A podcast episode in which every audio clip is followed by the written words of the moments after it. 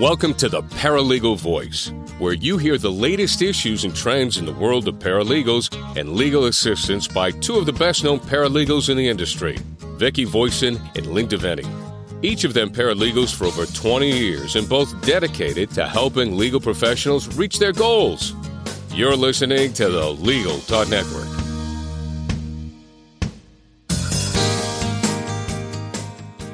Hello, everyone. Welcome to the Paralegal Voice. Thanks for joining us for our monthly podcast here on Legal Talk Network. I'm Vicki Voisin, a NALA Advanced Certified Paralegal calling in from Charlevoix, Michigan, where I've worked as a paralegal for more than 20 years. I call myself the Paralegal Mentor and publish a weekly e-newsletter titled Paralegal Strategies. More information is available at paralegalmentor.com. I'm Lynne DeVenny, a North Carolina State Bar certified paralegal who works for a small civil rights firm in Winston-Salem, North Carolina. Coming at you today with a raging sinus infection, so I'm going to let Vicki talk more. Um, I also blog for paralegals at practicalparalegalism.com and would love for you to come by and check out the site. Sorry you don't feel well today, Lynne. Uh, Santa. It's all Santa's fault. He brought me Ah, a there you infection. go. There you go. Uh, the goal of the Paralegal Voice is to discuss a wide range of topics important to the paralegal industry and share with you leading trends, significant developments, and resources you'll find helpful in your career and your everyday job. We'll also have guests on the program to help us explore timely topics. And on today's show, we're going to discuss what attorneys wish paralegals knew, and vice versa.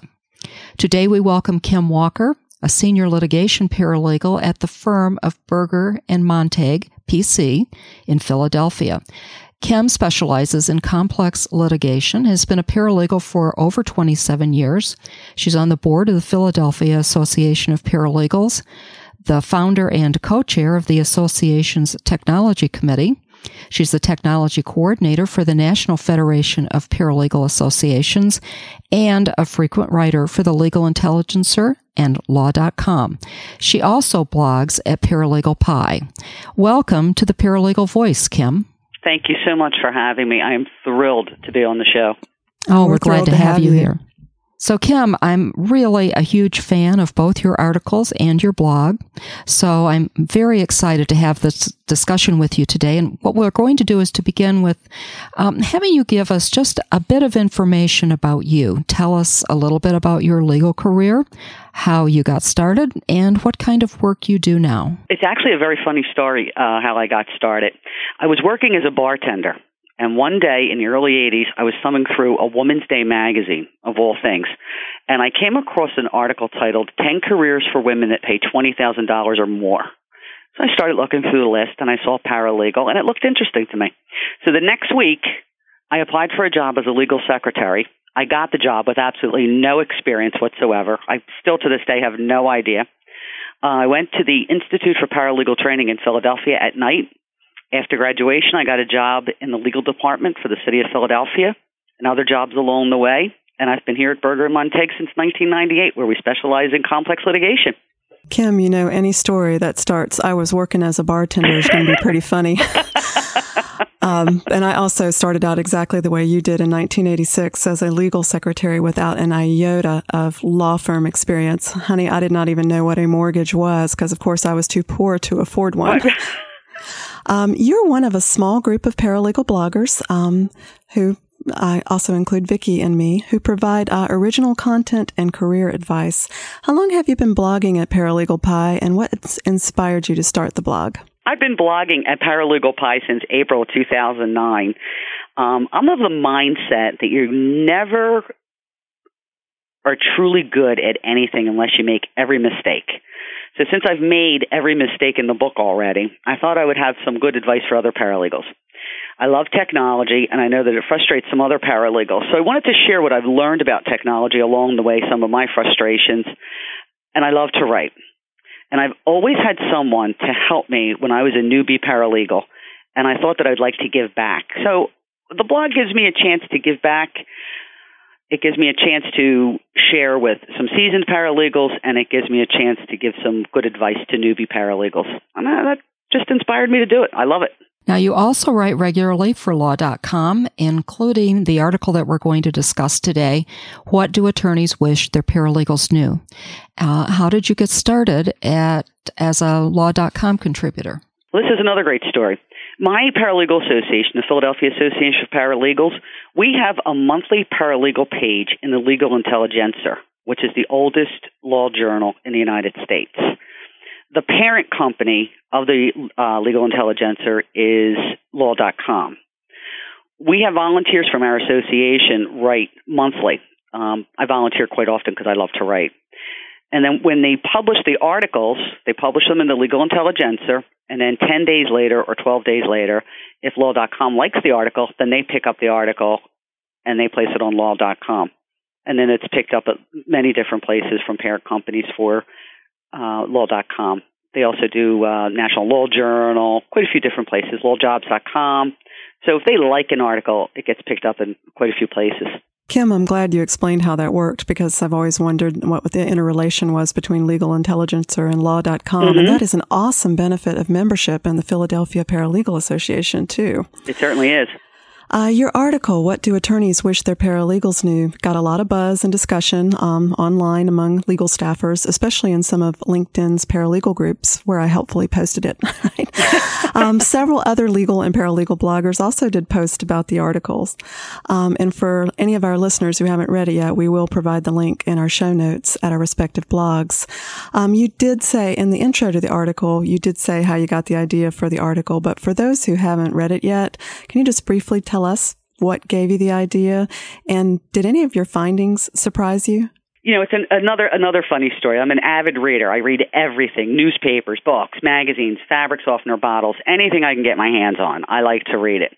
But I'm always especially uh, enjoy the types of articles that begin what your uh, insurance agent doesn't want you to know, what your flight attendant will never tell you. They always pique my curiosity, and I feel if I continue reading that I'm going to get some super secret information. So that's where the idea originally came from. I was thinking, hmm, I wonder what attorneys would really like their paralegals to know. And of course, you know, it's a question I should have posed 25 years ago. But like I said in the article, better late than never. My findings, I thought they were extremely interesting in the sense that the responses were almost split right down the middle between skills and professional behavior.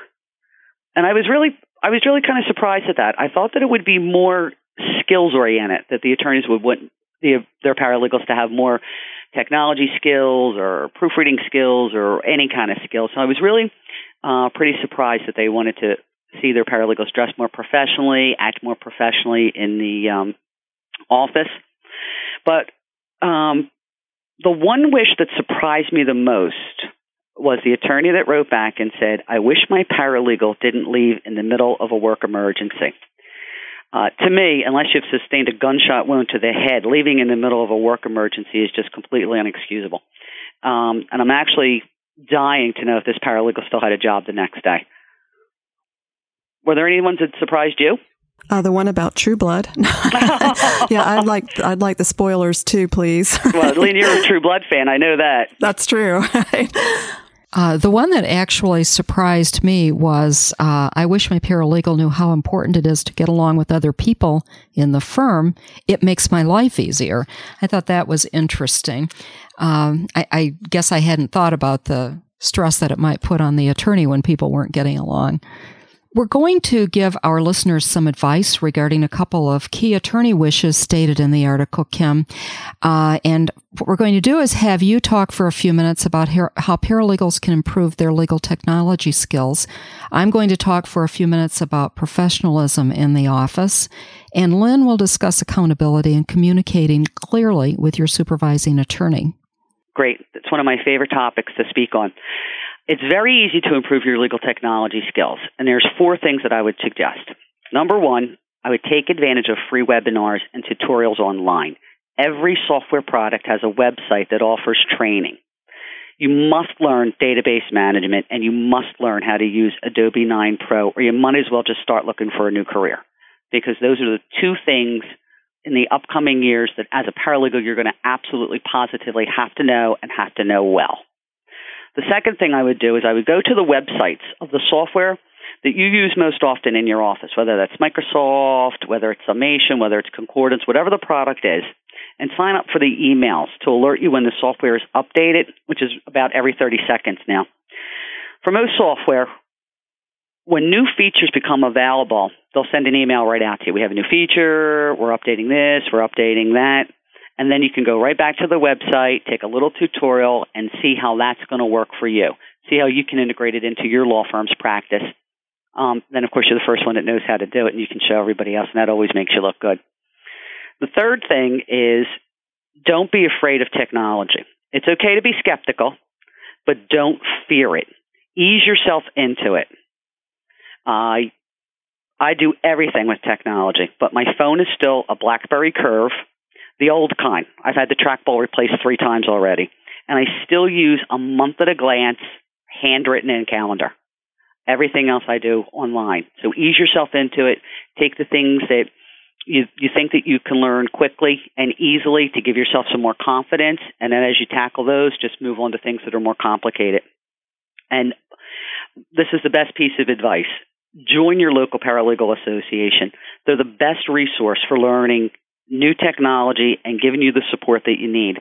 I know all the associations have technology seminars, they have education seminars, and they have people within the association that have used the software.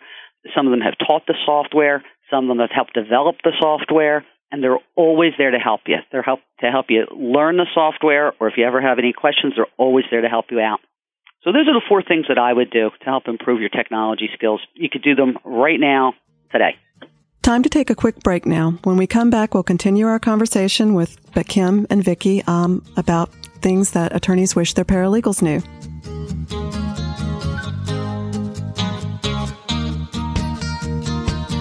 Introducing Westlaw Deposition Services. Our team will arrange the deposition logistics for you anywhere in the world. Our court reporters are certified live note reporters, making them the very best real time reporters available. Our professional video production team produces trial ready video, digitized and synced to the transcript. Experience the Westlaw Deposition Services difference so you can focus on the essential aspects of your work. To schedule a deposition, call 1 800 548 3668 or visit westlawdepositions.com. NALA means professional. NALA offers classroom and web based continuing education and professional development for all paralegals. And NALA's certified paralegal credential has been a gold standard of professionalism for over 30 years. More than 15,000 paralegals have this certification, and nearly 2,000 have achieved the demanding advanced certified paralegal. NALA works actively with others in the legal field to promote the value of paralegals and to advance paralegal professionalism. See more about why NALA means professional at www.nala.org.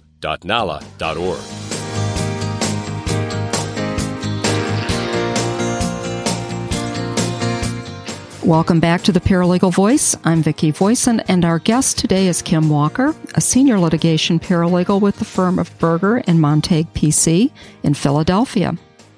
We're so glad to have you with us today, Kim. And I'm going to move on and talk about just briefly how paralegals can improve um, their professionalism in the office. And uh, I was reminded of this one this week because I was writing it uh, while this is going to go out after the holidays. I was writing a, a, a, an article this week about um, Santa Claus and how Santa Claus always, uh, you know, he always wears his red suit, his red velour suit, and he may not like it, but he understands that he has to look like a professional, and that's exactly what's expected of him when someone sees him. And even his stand-in Santas will dress that way, and it just doesn't doesn't work for Santa to be wearing, uh, you know, shorts and flip flops. And I think that ha- comes along with how we dress in the office also. Um, and one of the wishes was that the, um, the, one of the wishes that the attorneys had was that uh, their paralegals would dress more professionally. Um, I do suggest that paralegals, especially, are are dress professionally when there are clients in the office. And for most of us, that's pretty much all the time. So, uh, you know, no sweatsuits, no shorts, no real tacky flip flops and that kind of thing. That's just not going to work. And also acting professionally, I think is, is very important. Um, I, quite frankly, I'll call the attorney Mr. Uh, Mr. Telgenhoff or Mrs. Snyder or whatever in front of clients. I rarely call them by their first name.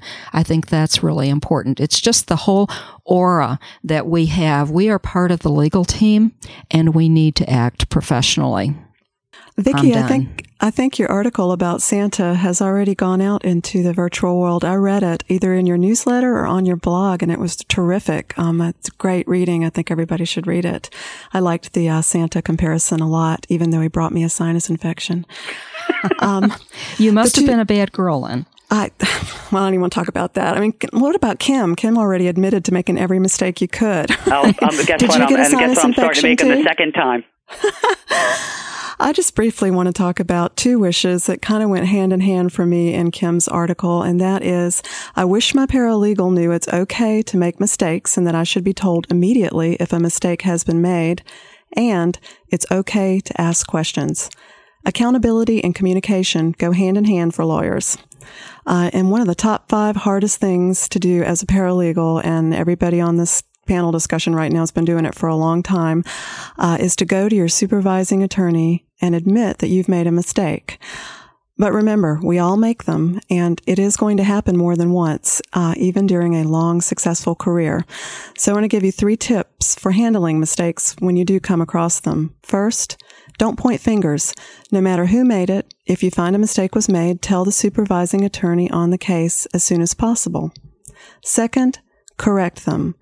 When you go to your attorney, to admit this mistake, which is one of the five hardest things you'll ever have to do as a paralegal.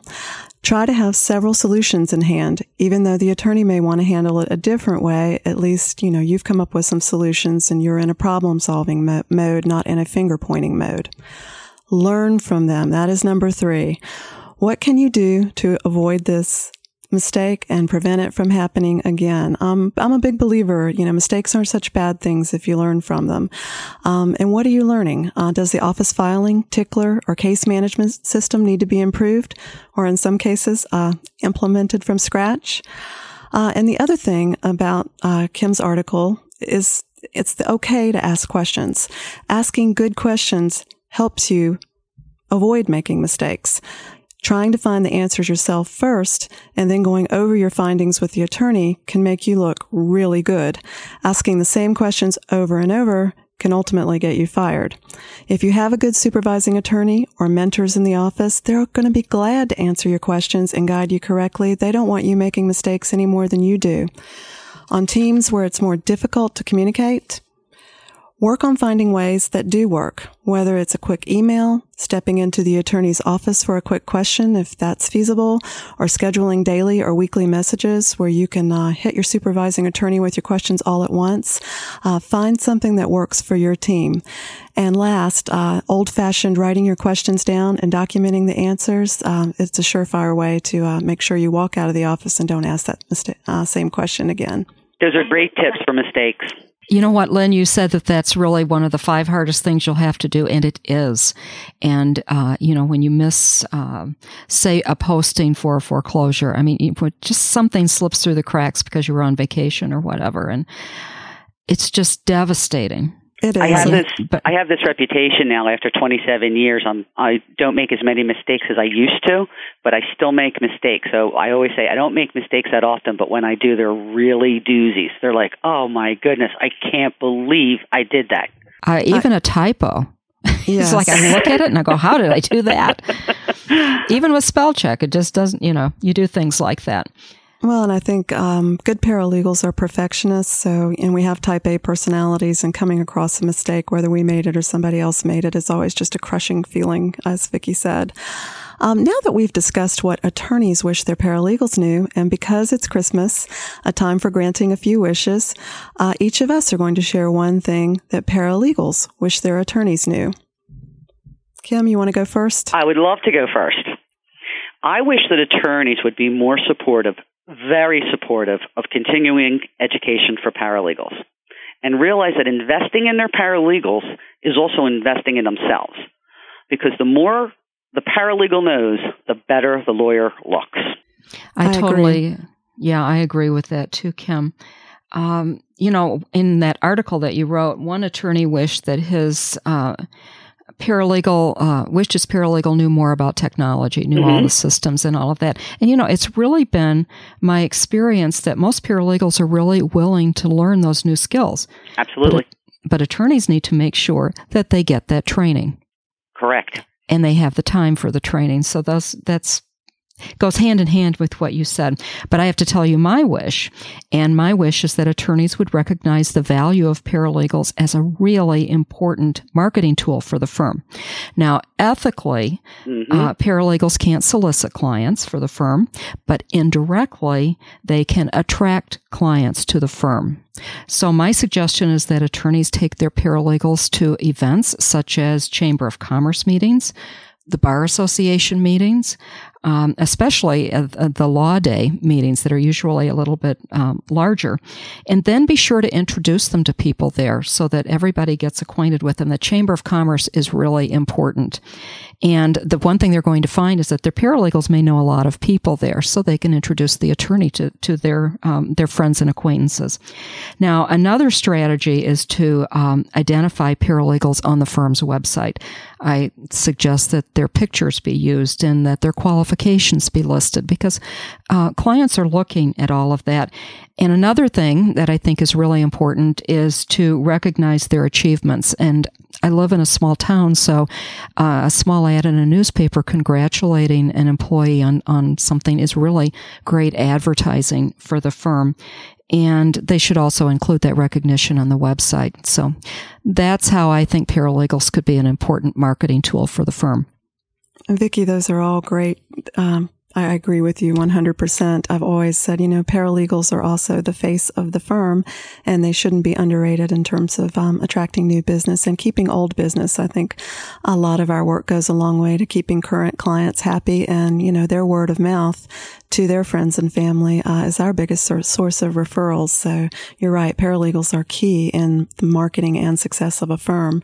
I'm just briefly going to say my wish. Um, and maybe I'm just not going to say it at all and hope that the attorneys can read my mind, but no, they can't. So, you know, I wish that attorneys knew that we're just plain old muggle, muggles. You know, we don't have any magical talent like Hermione Granger. We really do want to anticipate their needs, but we need the heads up or as much advance notice as possible for anybody who's ever sat at their desk, wanted something um, done 15 minutes ago and never knew about it at all. Um, we need as much notice as possible, whether it's via email, face to face, sharing a calendar, or using practice management software, or having regular meetings. Um, you know, working with your paralegal, planning priorities, letting her know what you need done first. All of those things go a long way to uh, making your paralegal seem like a mind reader. Those are all good suggestions, Lynne. And I totally agree with having the meetings because that cuts down on interruptions. Uh, and, you know, attorneys need to let their staff get their work done. And if they're interrupting them all day with new work, then there's really no time to complete any project. So, uh, I think that's really important. Now, Kim, if someone wants to contact you about today's topic, how can they reach you? Oh, they can reach me at 215 875 4657 or at my email, which is kwalker at bm.net. And I'd love to hear from anybody that has any questions. You may be inundated with calls, let me tell you. I was going to say, you're the first guest to ever give out your phone number. um, also, can you real quick give us the uh, link to your blog and we'll also put it up in our uh, show notes? Oh, that would be great. It's uh, paralegalpie.com. Terrific. Um, if you have any questions about today's show, this is for listeners, uh, please feel free to email them to theparalegalvoice at gmail.com. We're going to take another short break and come back with some paralegal news and announcements, so we'll be right back.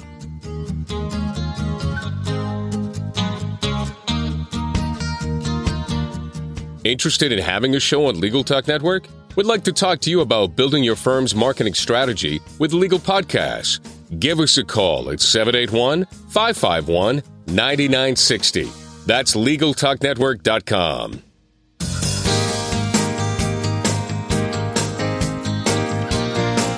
Welcome back to the Paralegal Voice. This is the time when Lynne and I both give our, our tips for you.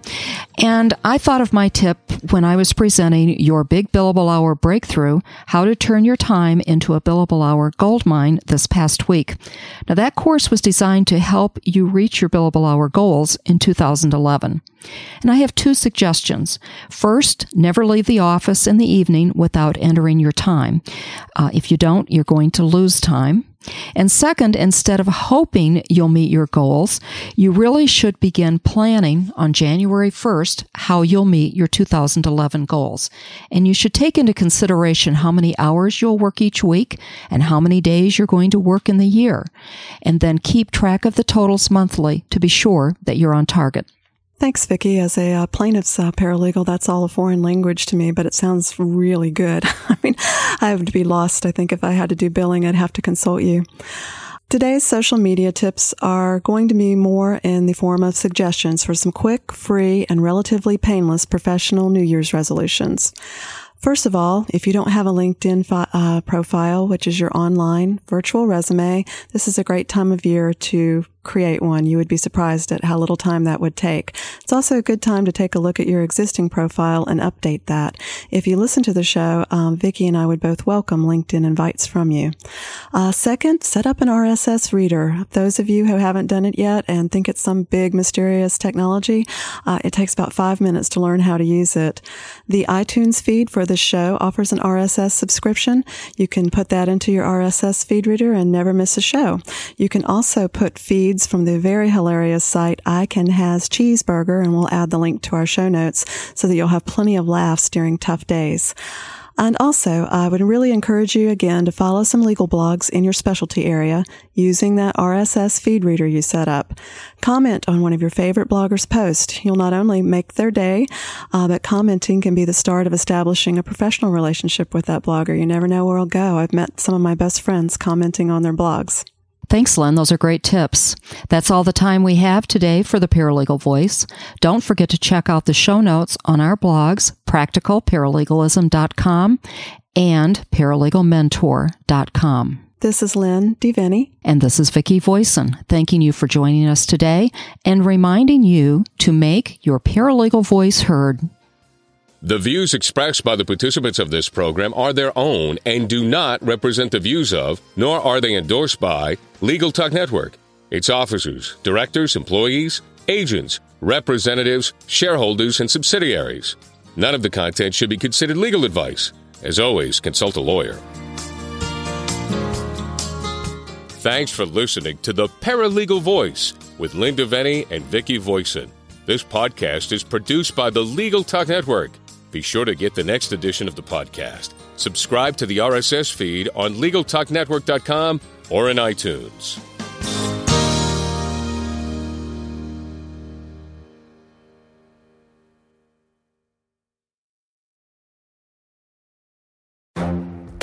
The Lunch Hour Legal Marketing Podcast, your resource for the tips and tactical advice you need to grow your business. Plus, keep up with the news and commentary you crave to stay one step ahead. It's hosted by me, Gyi Tsakalakis. And me, Conrad Saam.